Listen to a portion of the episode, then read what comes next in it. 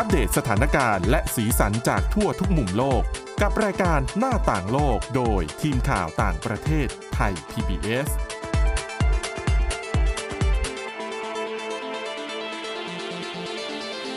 สวัสดีค่ะ ต้อนรับคุณผู้ฟังคุณผู้ชมเข้าสู่รายการหน้าต่างโลกนะคะ มาอัปเดตสถานการณ์แล้วก็สีสันจากทั่วทุกมุมโลกกับทีมข่าวต่างประเทศไทย PBS ค่ะ วันนี้กับคุณ จารุพรโอภาสรัฐแล้วก็ดิฉันทิพย์ตะวันเทระในยพงค์ค่ะ สวัสดีค่ะ ค่ะวันนี้นะคะเรามีเรื่องราวน่าสนใจแต่ออกจะติดเครียดๆนิดนึงอืมเป็นเรื่องของปัญหาอาชญากรรม เรื่องของปัญหาคนไร้บ้าน ซึ่งออสเตรเลียเองเป็นหนึ่งในประเทศที่กำลังมีปัญหานี้มากพอสมควรเหมือนกันนะคะแต่เขาก็มีทางออกอะไรที่น่าสนใจไม่น้อยนะ จริงๆ ต้องบอกว่าถ้าเกิดว่าเขาใช้รถตู้กาแฟ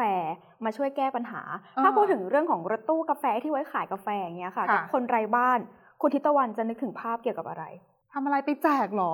จริง ๆ หลายคนก็จะนึกถึงอืมเรื่องของการแจกก็คือเหมือนเป็นปัญหาที่เขาเรียกว่าคนธรรมดาแบบเราค่ะพอจะสามารถช่วยเหลือได้ ก็เหมือนกับเราทำอาหารจับมือกันกับเพื่อนๆทำอาหารอืมแล้วก็แจกคนไร้บ้านให้เขามีอาหารอุ่นๆซุปอุ่นๆกินนะใช่ แต่จริง ๆ ที่ออสเตรเลียเขามีรถตู้กาแฟ แต่วิธีการที่เขานำไปใช้ไม่ใช่แค่เรื่องของการแจกค่ะแต่คือการนำไปสร้างอาชีพ อืมก็คือเหมือนเวลาขับไปจริงๆรถตู้คันนี้เนี่ยเขามีชื่อร้านด้วยนะคะ ชื่อว่า Glow and Glide ค่ะ วิธีการของเขาก็คือจะขับไป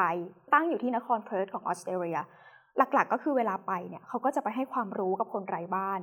ต้องบอกว่าโครงการนี้เนี่ยให้กำเนิดมาแล้วเนี่ยประมาณ 2 ปีแล้ว ซึ่งนับตั้งแต่เปิดมา ตอนนี้ก็คือมีคนไร้บ้าน เขาเรียกว่าได้ความรู้จากรถตู้กาแฟนี้ไปแล้วมากกว่า 50 คน คือหลาย ๆ คนเวลาไปเนี่ยค่ะ ทางเจ้าหน้าที่เองเขาก็จะมีการสอน ให้ความรู้กาแฟนี้สูตรนี้ชงยังไง คล้ายๆ เหมือนกับการเป็นบาริสต้าอย่างนั้นเลยก็ดีนะ ใช่ก็ถือว่าเป็นแบบคืออย่างน้อยคุณไปอะคุณก็จะได้รู้มันเป็นทักษะหนึ่งที่จะอืมติดตัวเราไปแล้วคือ ถ้าเราสามารถทำงานได้ พอเราอืมมีรายได้ เราก็สามารถหาที่อยู่ได้ไม่ต้องพึ่งพิง การช่วยเหลือจากเจ้าหน้าที่รัฐด้วย ใช่ คือประเด็นหลักๆ เขาต้องการช่วยแก้ปัญหาตรงนั้นเช่นอย่างที่บอกว่าคนไปเรียนเนี่ยมีมากกว่า 50 คน ใน 50 คนนี้มี 5 คนนะคะ ที่สามารถเอาความรู้ตรงเนี้ยไปสร้างเงินให้ตัวเองได้จริงอืมแล้วก็หนึ่งในนั้นก็เป็นพนักงานประจำร้านรถตู้กาแฟนี้ด้วย ซึ่งเธอเองก็ออกมาบอกเล่าประสบการณ์บอกว่าจริง ๆ ถ้าไม่ได้ไปเจอรถตู้กาแฟคันนี้ เธอก็อาจจะแย่มากกว่านี้ก็ได้ เพราะว่าปัญหาเรื่องของคนไร้บ้านในออสเตรเลียเองก็แรงไม่ต่างจากที่อื่นๆ ซึ่งด้วยความที่มันยากมากขึ้นเนื่องมาจากเธอเองก็มีปัญหาเรื่องของสุขภาพจิต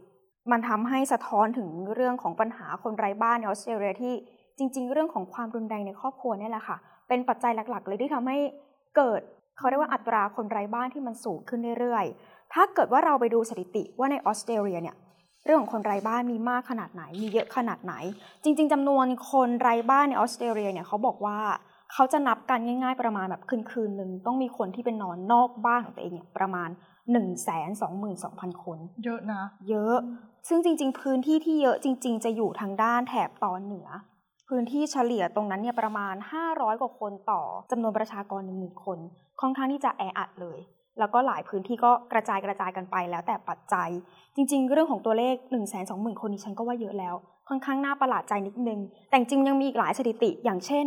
ในจำนวนคนเหล่านี้ค่ะ 1 2 2 2 0 0 0 คน เขาบอกว่ามีถึง 6%เลยนะที่ต้องไปนอนข้างถนน จริงๆ หลายคนบอกว่าอ้าวคนไร้บ้านไม่ได้นอนข้างถนนหรอ คือออสเตรเลียเขาจะมีคำจำกัดความคนไร้บ้านที่แตกต่างกันออกไป คือหน่วยงานที่ดูแลเรื่องนี้ของออสเตรเลีย โดยตรงเขาจะจำกัดความที่ว่าคนที่ไม่สามารถหาที่นอนที่พักอย่างเหมาะสมให้ตัวเองได้ ก็คนถือว่าเป็นคนไร้บ้านด้วย ใช่ กลุ่มคนเหล่านั้นคือคนไร้บ้านอืม ทำให้ 6%ที่บอกว่าไปนอนอยู่ข้างถนนเนี่ยก็ถือว่าเป็นอีกหนึ่งปัญหาที่ค่อนข้างยากของออสเตรเลียเหมือนกันดิฉันเห็นหลายประเทศเหมือนกันนะที่ใช้มาตรการในการช่วยเหลือคนไร้บ้าน คือไม่ใช่แค่สร้างอาชีพ คือเรื่องของที่พักเนี่ยก็เป็นปัญหาใหญ่เหมือนกัน บางทีเขาก็จะจัดศูนย์พักพิงนะคะอืมหรือว่าที่พักที่จัดขึ้นมาให้เขาเป็นพิเศษอะแต่ว่าปัญหาคือ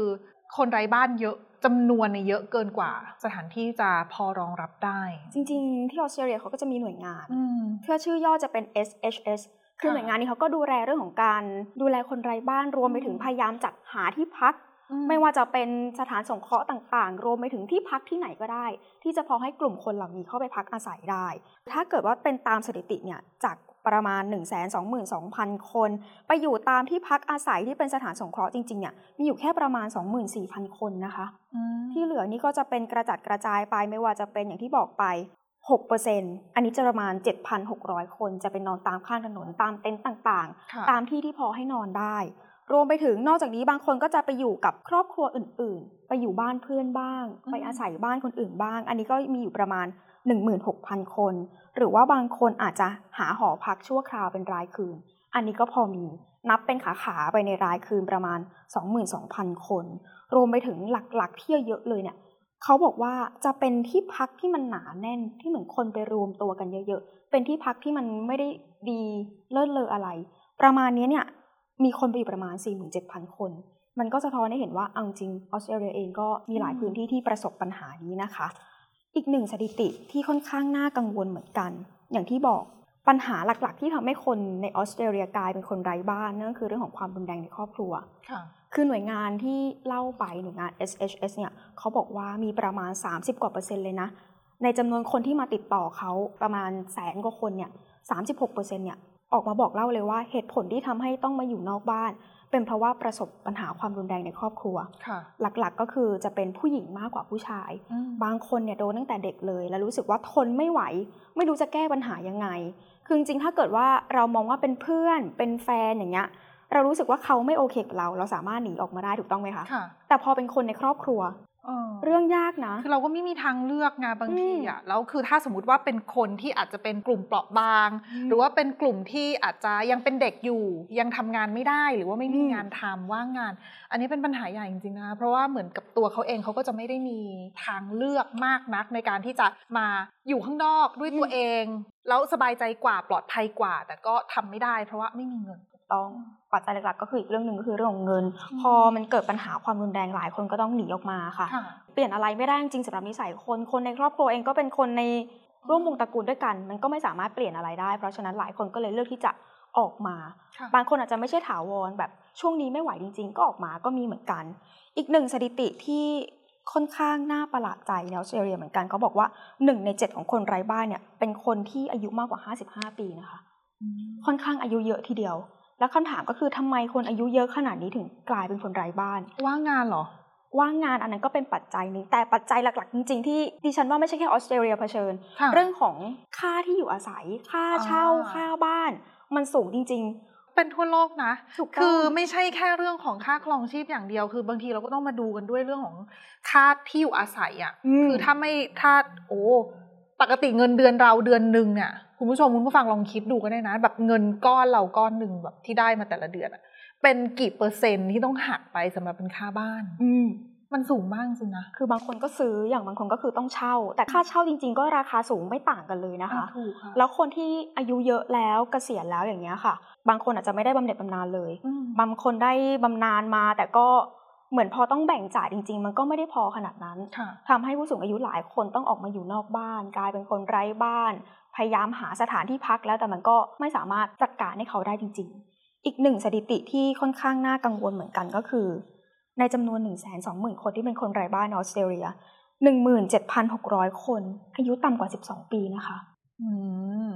อืมอย่างนี้ก็เสี่ยงที่จะถูกชักจูงเข้าไปในเส้นทางที่อาจจะในเชิงอืมอาชญากรรม หรือว่าอะไรอย่างนี้เพิ่มมากขึ้นเหมือนกันนะคะใช่ มันก็เป็นตัวสะท้อนเหมือนกันว่าจริง ๆ เรื่องของปัญหาเรื่องของช่วงอายุด้วยปัญหาในครอบครัวด้วยหรือบางที พอเด็กหลาย ๆ คนกลายเป็นคนไร้บ้านทำให้เขาไม่สามารถเข้าถึงโอกาสที่มันค่ะควรที่จะได้รับในวัยเด็กได้ การศึกษาสำคัญใช่มาก สุดท้ายแล้วอย่างบางคนต้องยอมรับว่า คือด้วยความที่เป็นเด็กระบบการคิดวิเคราะห์อาจจะยังแบบค่ะ ไม่ได้ถี่ถ้วนมากทำให้หลุดไปในวงจรเกี่ยวกับยาเสพติดอีก ก็จะกลายเป็นปัญหาอาชญากรรมในบ้านเมืองอีก แล้วการที่เขาเนี่ยพออายุต่ำคืออายุน้อยปั๊บเนี่ยเราไม่ได้เรียนหนังสือเนี่ย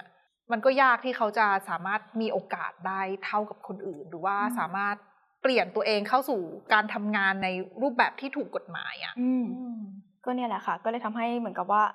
ออสเตรเลียเองก็เป็นอีกหนึ่งประเทศที่เผชิญกับปัญหานี้ไม่ต่างจากที่อื่น เหมือนเป็นปัญหาที่หลาย ๆ ประเทศตอนนี้ประสบร่วมกัน โดยเฉพาะจริง ๆ ในช่วงยุคหลังโควิด -19 ช่วงนั้นใช่ที่หลาย ๆ คนประสบปัญหาเรื่องของการเงินการงานใช่ทำให้แต่ละคนหลุดออกจากวงโคจรที่ตัวเองเคยมีชีวิตที่ดี แล้วเรื่องของการใช้ความรุนแรงในบ้านน่ะโควิดอืสิมบเก้าก็เป็นปัญหาหนึ่งนะค่ะเพราะว่าพอโควิดสิบเก้าปั๊บเนี่ยหลายประเทศเจอปัญหาคล้ายๆกัน คือ อัตราการใช้ความรุนแรงในครอบครัวในบ้านเนี่ยมันสูงขึ้นอืมเพราะว่าอะคนล็อกดาวน์เนาะไม่ได้ออกไปไหน บางทีต้องตกงานอืมอืมแล้วภาวะเครียดสะสมอืมก็เลยอาจจะมีการใช้ความรุนแรงกันเกิดขึ้น ค่ะอันเนี้ยก็เป็นปัญหาที่หลายประเทศเจอ แล้วก็หลายประเทศก็พยายามที่จะหาทางออกจากปัญหานี้ ที่ฉันเห็นก่อนหน้านี้ถ้าแก้ปัญหาคนไร้บ้านเนี่ยถ้าไม่ใช่ทำเป็นศูนย์พักพิงอืมที่ฉันเห็นมีโครงการหนึงแต่จำไม่ได้จริงๆว่าเป็นของประเทศไหนค่ะเขาเอาแบบเหมือนรถบัสอะค่ะ เป็นรถประจำทางอะคันอืมใหญ่ๆแบบสองชั้นอย่างเงี้ยแล้วทำเป็นเหมือนแบบเอามาปรับใหม่ให้เป็นที่นอนนะคะโอ้สำหรับคนไร้บ้านคือรถคันนี้เหมือนใครอาจจะเคยดูแฮร์รี่พอตเตอร์อะอ๋อรถเมย์ที่เขาเอาไว้รับพ่อมดแม่มดน่ะอะค่ะค่ะเออที่เขาจะขับไปในเมืองอะ แล้วก็อืมเจอใครโบกก็ขึ้นมานอนค้างคืนบนนั้นได้ อันนี้เป็นรถสไตล์เดียวกันแต่ดิฉันจำไม่ได้จริงๆว่าของประเทศไหนแต่เป็นชาติตะวันตกเนี่ยแหละ ไม่ยุโรปก็อาจจะเป็นออสเตรเลียด้วยซ้จริง ๆ มันก็เขาเรียกว่าปัญหาที่มีอยู่ทุกอืมประเทศหลาย ๆ คนเองำไม่ว่าจะเป็นหน่วยงานภาครัฐเอง หน่วยงานที่ได้รับทุนสนับสนุนรวมไปถึงพวกองค์กรเอกชนเองก็พค่ะยายามพยายามจใช่ริงๆนะคะใช่คืออมไม่ใช่ที่นอนแล้วอย่างที่คุณจารุพรบอกอะอืมร้านกาแฟรถขายกาแฟมันก็คือเป็นทักษะหนึ่งที่สามารถ เพิ่มพูนให้เขาได้แล้วทำให้เขาสามารถทำงานหาเลี้ยงตัวเองได้อืมอีกหนึ่งประเทศที่กำลังมีปัญหาเยอะในเรื่องของคนไร้บ้านค่ะไม่ใช่แค่ออสเตรเลียสหรัฐอเมริกา ปัญหาใหญ่มากนะคะ แล้วก็นำมาสู่เรื่องของปัญหาอาชญากรรม ที่เพิ่มสูงขึ้นในช่วงที่ผ่านมาด้วยเช่นเดียวกันอย่างที่เราเห็นตามหน้าสื่อต่างๆนะคะก็เป็นปัญหาที่เกิดขึ้นสืบเนื่องมาจากการที่มีตัวเลขของคนไร้บ้านเนี่ยเพิ่มสูงขึ้น ปัญหาคนไร้บ้านในสหรัฐเนี่ยไม่ใช่แค่ปัญหาเดียว ในสหรัฐตอนนี้ยังเจอกับปัญหาเรื่องของผู้อพยพด้วยอืมคือถ้าใครติดตามข่าวเนี่ยในช่วงที่ผ่านมาจะมี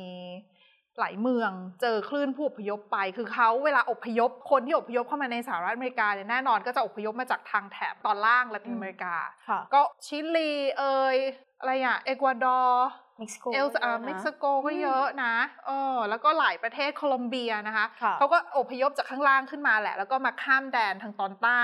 เข้าจากเม็กซิโกเข้ามาในสหรัฐอเมริกา แล้วส่วนใหญ่เนี่ยจำนวนไม่น้อยก็จะอยู่ตามรัฐที่อยู่ทางตอนใต้อืมแต่ว่ารัฐที่อยู่ทางตอนใต้หลาย ๆ รัฐ เช่นเท็กซัสอย่างเงี้ยค่ะเป็นรัฐที่ใช้นโยบายที่ว่าเราจะไม่อยากเอาผู้อพยพเข้ามา เพราะว่ามีปัญหา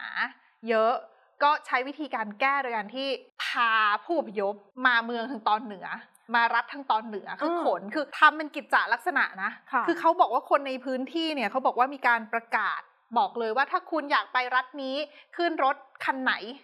คือจัดเตรียมเอาไว้เลยว่า รถคันนี้นะอืมแปะป้ายไปนิวยอร์กรถคันนี้ไปเมืองไหนเมืองไหน คุณอยากไปไหนคุณขึ้นคันนั้น เหมือนทัศนศึกษาเลยนะคะ อันเนี้ยเออคล้ายๆกันแต่ทัศนศึกษาเนี้ยไม่รับกลับนะอ๋อไปส่งอย่างเดียวค่ะ แล้วเนี่ยก็คือเป็นปัญหาที่รัฐทางเหนือที่ฉันบอกเนี่ยก็คือเป็นรัฐส่วนใหญ่ก็คือ เป็นรัฐที่ค่อนข้างเป็นมิตรกับผู้อพยพอืมแล้วส่วนใหญ่ก็จะเป็นรัฐที่เป็นฐานเสียงของกลุ่มเดโมแครตของค่ะพรรคเดโมแครต เขาก็จากริพับลิกันรัฐที่มีผู้นำเป็นริพับลิกันเนี่ยก็พาผู้อพยพไปทิ้งเอาไว้ที่รัฐที่เป็นเดโมแครตอะนะคะหนึ่งในรัฐและโดยเฉพาะเมืองนี้เจอปัญหาเยอะมากอืมนิวยอร์กโอ้คือนิวยอร์กเนี่ยขึ้นชื่อเรื่องปัญหาคนไร้บ้านนะคะค่ะ ไม่ใช่แค่นั้นเนี่ยตอนนี้มันมาซ้ำเติมด้วยปัญหาของผู้อพยพที่มีแทบจะแบบคือไม่แทบละเพราะว่าทางการรัฐบาลท้องถิ่นออกมาบอกเองว่า ตอนนี้เราเลยจุดแตกหักไปแล้วอะค่ะ คือเลยในที่นี้ไม่ใช่สถานการณ์ดีขึ้นสถานการณ์แย่จนไม่รู้จะแย่ยังไงแล้วอ่าเออ คือเยอะมาก เขาบอกว่าตั้งแต่เมื่อช่วงกลางปีที่แล้วเนี่ยนะ มีผู้อพยพเดินทางเข้ามาอยู่ในนิวยอร์กซิตี้นะเมืองค่ะนิวยอร์กนครนิวยอร์กเนี่ย ที่เดียวเนี่ยนะแล้วก็มาในกรณีนี้คือมาพึ่งรัฐนะ มาพึ่งอืมบริการจากภาครัฐที่เขาจัดสรรให้ฟรีๆสำหรับคนที่อาจจะมีปัญหา 126,700 คน ทะลุตัวเลขทั้งออสเตรเลียไปแล้วนะคะ ตัวเลขคนที่มาเนี่ยเยอะ อุ้ยที่ฉันขออภัย 126,700 คนเนี่ยคือคนที่เดินทางมาตั้งแต่เมื่อกลางปีที่แล้ว แต่คนที่พึ่งพิงความช่วยเหลือจากภาครัฐแบบเต็มที่เนี่ยมีอืมมากกว่า 64,000 คนตัวเลขแบบกลมๆนะตอนนี้นะ อย่างเมื่อช่วงกลางเดือนที่ผ่านมากลางเดือนตุลาคมเขาบอกว่าในแต่ละวันมีผู้อพยพเดินทางมาที่ นิวยอร์กนะคะ เมืองนิวยอร์กเนี่ย600คนต่อวันโดยประมาณ เยอะนะ แล้วเขาบอกว่าสะสเมืองเนี่ยคือไม่สามารถช่วยรองรับหนึ่งปัญหาของจะเรียกว่าปัญหาอาจจะไม่ได้หนึ่งในข้อดีของนิวยอร์กเนี่ยคือเขามีกฎระเบียบอยู่ข้อหนึ่งนะคะ ที่เขาบอกว่านครนิวยอร์กเนี่ยจะต้องจัดหาที่พักพิงให้กับผู้อพยพ จริงๆ ก็ไม่ใช่แค่ผู้อพยพคือจัดหาที่พักพิงฟรีให้กับทุกๆคน ที่ขออ๋อดังนั้นเนี่ยบรรดาผู้อพยพที่มาก็แน่นอนตามสิทธิ์ของเขาเขาค่ะสามารถขอให้มีที่พักพิงฟรีได้ แต่พอจำนวนที่มันเยอะขึ้นเนี่ยมันก็เลยทำให้ภาครัฐเนี่ยรองรับไม่ไหวนะคะโดยปัจจุบันเนี่ยนครนิวยอร์กเนี่ยตอนนี้เขาเปิดศูนย์พักพิงฉุกเฉินไปแล้วมากกว่า 210 แห่งอืม แล้วก็เตรียมเปิดที่ใหม่ด้วยนะคะ แล้วเขาก็มีการประเมินว่าต้องมีการอัดฉีดงบประมาณอะใช้เงินเพื่อแก้ปัญหา แล้วก็ช่วยเหลือในเรื่องของกลุ่มผู้อพยพเนี่ยสูงมากทีเดียวนะคะ ปีที่แล้วเนี่ยเขาประเมินนายกเทศมนตรีนิวยอร์กเนี่ยเขาประเมินว่าวิกฤตผู้อพยพเนี่ยจะมีงบประมาณที่ต้องใช้เนี่ยประมาณ 12,000 ล้านดอลลาร์สหรัฐใน 3 ปี สูงนะคะสูงมากอืมสูงมากตอนนี้นิวยอร์กก็เลยจะเริ่มแบบมีมาตรการต่างๆ ขึ้นมาเพื่อพยายามที่จะผ่อนคลายคือไม่ใช่ว่าไม่แก้ปัญหานะคือพยายามที่จะแก้ปัญหาผู้อพยพด้วย ช่วยเหลือพวกเขาด้วย แล้วก็ผ่อนคลายปัญหาที่เมืองต้องแบกรับตัวเลขผู้อพยพเยอะขนาดนี้อะนะคะ โดยล่าสุดเนี่ยเขามีการประกาศเตรียมที่จะจำกัดลดเวลาในการที่จะให้ครอบครัวของผู้อพยพเนี่ยอาศัยอยู่ในที่พักพิงของรัฐได้ม คือเดิมเนี่ยอาจจะไม่ได้มีการแจ้งล่วงหน้าคือคุณขอพักคุณก็พักไปค่ะแต่ตอนนี้เนื่องจาก Facility อืมที่พักมันไม่พอ แล้วก็อาจจะมีคนกลุ่มใหม่ที่จำเป็นจะต้องแบบไม่อยู่หรือว่า คือคนที่เพิ่งมาเขาก็จะไม่รู้ช่องทางอะไรต่างๆ ดังนั้นเนี่ยภาครัฐอาจจะมีความจำเป็นที่จะต้องจัดสรรที่พักให้กับคนกลุ่มนี้มากกว่ากลุ่มที่อยู่มาสักระยะหนึ่งแล้ว แล้วพอที่จะรู้ว่าตัวเองควรจะไปไหนต่อหรือเปล่า อารมณ์เหมือนเป็นการแบบหมุน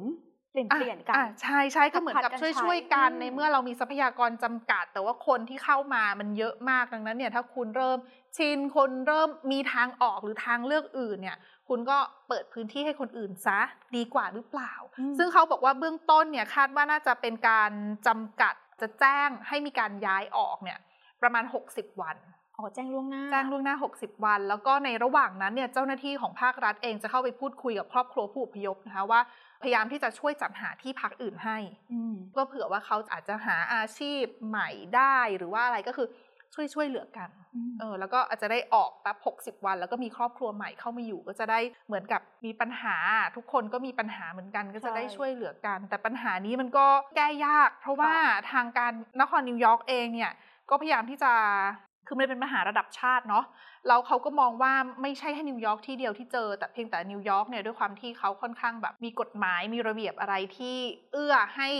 ผู้อพยพเนี่ยมีชีวิตที่ดีกว่า เมืองอื่นๆอืมเออดังนั้นเนี่ยก็เลยมีจำนวนผู้อพยพค่อนข้างเยอะ ดังนั้นเขาก็มองว่าเขาเนี่ยกำลังเผชิญกับปัญหาในระดับประเทศนะ ถึงแม้ว่าเขาจะเป็นเมืองเล็ก ๆ เขาพยายามที่จะจัดสรรทรัพยากรอย่างเต็มที่แล้ว ซึ่งนิวยอร์กเป็นเมืองที่รวยมากนะคะเออศูนย์กลางเศรษฐกิจอะอืมเออดังนั้นเขาบอกว่าเขาเต็มที่แล้วแต่ว่าเขาจะมาแก้ปัญหาเมืองเมืองเดียวจะมาแก้ปัญหาใหญ่ระดับนี้ไม่ได้ก็ขอความช่วยเหลือจากทางรัฐบาลกลางอืม แต่ก็ยังไม่ได้มีอะไรที่ออกมาชัดเจนนัก เพราะว่าหลายเมืองก็เจอปัญหาไม่ต่างกันเท่าไหร่สำหรับในสหรัฐอเมริกาซานฟรานซิสโกก่อนหน้านี้ก็มีข่าวเหมือนกันนะคะเยอะพอสมควรที่แบบเราเห็นตามคลิปเอ่ยอะไรเอ่ยแล้วคือถ้ามันมีปัญหาเรื่องผู้อพยพ ปัญหาเรื่องของคนไร้บ้านเยอะเนี่ยมันก็ตามมาซึ่งปัญหาสังคมอะค่ะอืมแล้วก็ปัญหาเรื่องของอาชญากรรมด้วยค่ะ มันมันเป็นลูกโซ่แล้วมันเป็นเหตุและผลมันสืบเนื่องกันมา แต่ก็ไม่รู้ว่าช่วงนี้รัฐบาลอเมริกันจะออกมาแก้ปัญหาอะไรได้มากน้อยแค่ไหน เพราะว่าปัญหานอกประเทศก็เยอะนะ อืมเออ นอกจากสงครามรัสเซียยูเครนแล้วก็ยังมีปัญหาเรื่องตะวันออกกลางอีกค่ะที่ต้องแก้กันไปอืมเออจริงอะๆพอปัญหาคนไร้บ้านเยอะๆอีกอีกหนึ่งปัญหาที่น่ากังวลก็คือเรื่องของยาเสพติด ใช่ใช่คือปกติถ้าเกิดว่าเราไปเห็นโดยเฉพาะในซานฟรานซิสโกเราก็จะเห็นอืมคนไร้บ้านที่กลับกลายเป็นว่า อย่างบางคนไร้บ้านแล้วไปติด ยาเสพติดใช่แต่กับบางคนคือติดยาเสพติดจนกลายเป็นคนไร้บ้าน คือมันเป็นใช่ปัญหาที่วนอยู่อย่างเงี้ย ถูกต้องค่ะ แล้วคือถ้าไม่เริ่มแก้เลยอะอืมมันก็ไม่ได้แก้สักทีอืมแล้วปัญหานี้มันเป็นปัญหาเรื้อรัง คือถ้าปล่อยเอาไว้มันก็จะยิ่งแย่ตามมา ซึ่งปัญหาอาชญากรรมรุนแรงที่เราบอกไป มีอีกหนึ่งข้อมูลน่าสนใจ เป็นรายงานจากสำนักงานสอบสวนกลางสหรัฐนะคะ หรือว่า FBI ค่ะเราก็เรียกเรียกกัน FBI นี่แหละอืมคือ FBI ทุกๆ ปีเนี่ยเขาจะมีการเปิดเผยรายงานเรื่องของอาชญากรรมรุนแรงในประเทศ ว่าเพิ่มขึ้นลดลงเท่าไหร่อะไรยังไง แล้วเขาก็จะแจกแจงมาว่าอาชญากรรมที่เกิดขึ้นมีอะไรบ้างฆาตกรรมอืมปล้น จี้ ชิงทรัพย์ทำร้ายร่างกายข่มขืนอะไรอย่างเงี้ย ที่น่ายินดีนิดนึงคือเขาบอกว่าข้อมูลสถิติเรื่องของการใช้อาชญากรรมรุนแรงเมื่อปีที่แล้วค่ะลดลงนะคะอุ้ยลดลงจากปีก่อนหน้าค่ะแล้วเขาบอกว่าเป็นการลดลงที่อยู่ในระดับเดียวกับช่วงก่อนโควิด -19 อ๋ออ่าอืมลดลงเท่าไหร่ตัวเลขนะคะ เขาบอกว่าการเกิดอาชญากรรมรุนแรงเนี่ยลดลง 1.7เปอร์เซ็นฆาตกรรมก็ลดลงนะ 6.1เปอร์เซ็น แล้วก็ข่มขืนลดลง 5.4เปอร์เซ็นทำร้ายร่างกายลดลง 1.1เปอร์เซ็นแต่ปัญหาที่เพิ่มขึ้นคืออะไรรู้ไหมการปล้นกับชิงทรัพย์อืมอะมันอาจจะสะท้อนเรื่องของปัญหาเศรษฐกิจได้ดิฉันว่าตรงเนี้ยค่ะเพราะว่าช่วงที่ผ่านมาแบบ สงครามรัสเซียยูเครนอะน้ำมันก็ขึ้นค่ะพวกค่าครองชีพอาหงอาหารนะคะเงินเฟ้ออีกนะคะ คือเขาบอกว่าเมื่อปีที่แล้วเนี่ยอัตราการปล้นเนี่ยสูงขึ้นจากปีก่อนหน้า 1.3%แล้วก็ชิงทรัพย์อีก 7.1%ค่อนข้างเยอะทีเดียว ส่วน hate crime ค่ะอาชญากรรมจากความเกลียดชัง เขาบอกว่าเพิ่มขึ้นนิดนึงนะค่ะประมาณไม่ถึง 1%ถือว่าเพิ่มขึ้นแต่ว่าไม่เยอะไม่ถึง 1% เป็นสถิติที่ต้องจับตาดูเหมือนกัน เพราะว่าเขาบอกว่า hate crime หรือว่าอาชญากรรมจากความเกลียดชังเนี่ยคือ มีจากบนพื้นฐานเรื่องของศาสนาเชื้อชาติ แล้วก็เรื่องความชอบทางเพศอะ่ะอืมเออแล้วเขาบอกว่ากลุ่มที่โดนเป็นเป้าการโจมตีเนี่ยก็คือจะมีพวกกลุ่มที่เป็นคนผิวดค่ะำคนยิวอืมแล้วก็เอ่อเกย์ ค่ะเออออืมดังนั้นเนี่ยก็เป็นกลุ่มที่จะโดนก่ออาชญากรรมในด้านนี้มากกว่ากลุ่มอื่น ๆนะคะ แล้วเขาบอกว่าที่น่าตกใจอย่างมากแล้วก็น่าจับตามองคือกลุ่มคนที่ถูกทำร้าย ถูกกลุ่มคนที่เป็นต่อต้านชาวยิวอะมาทำร้ายเขาเนี่ยบนพื้นฐานของความเกลียดชังเนี่ยมีสูงถึง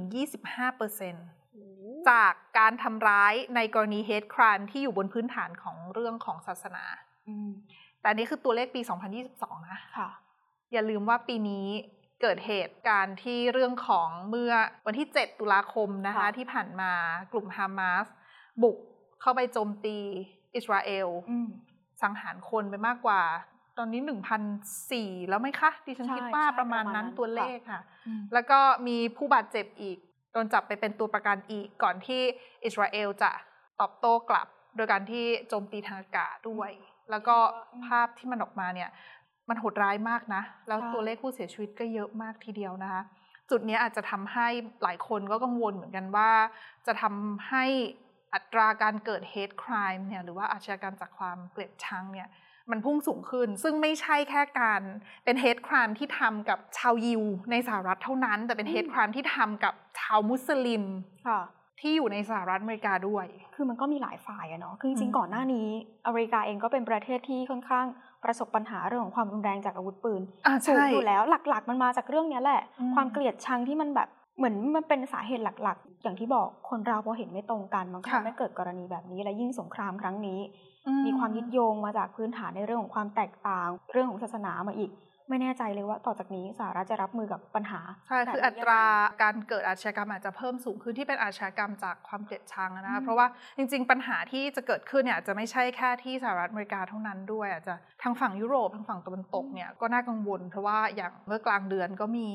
เหตุขู่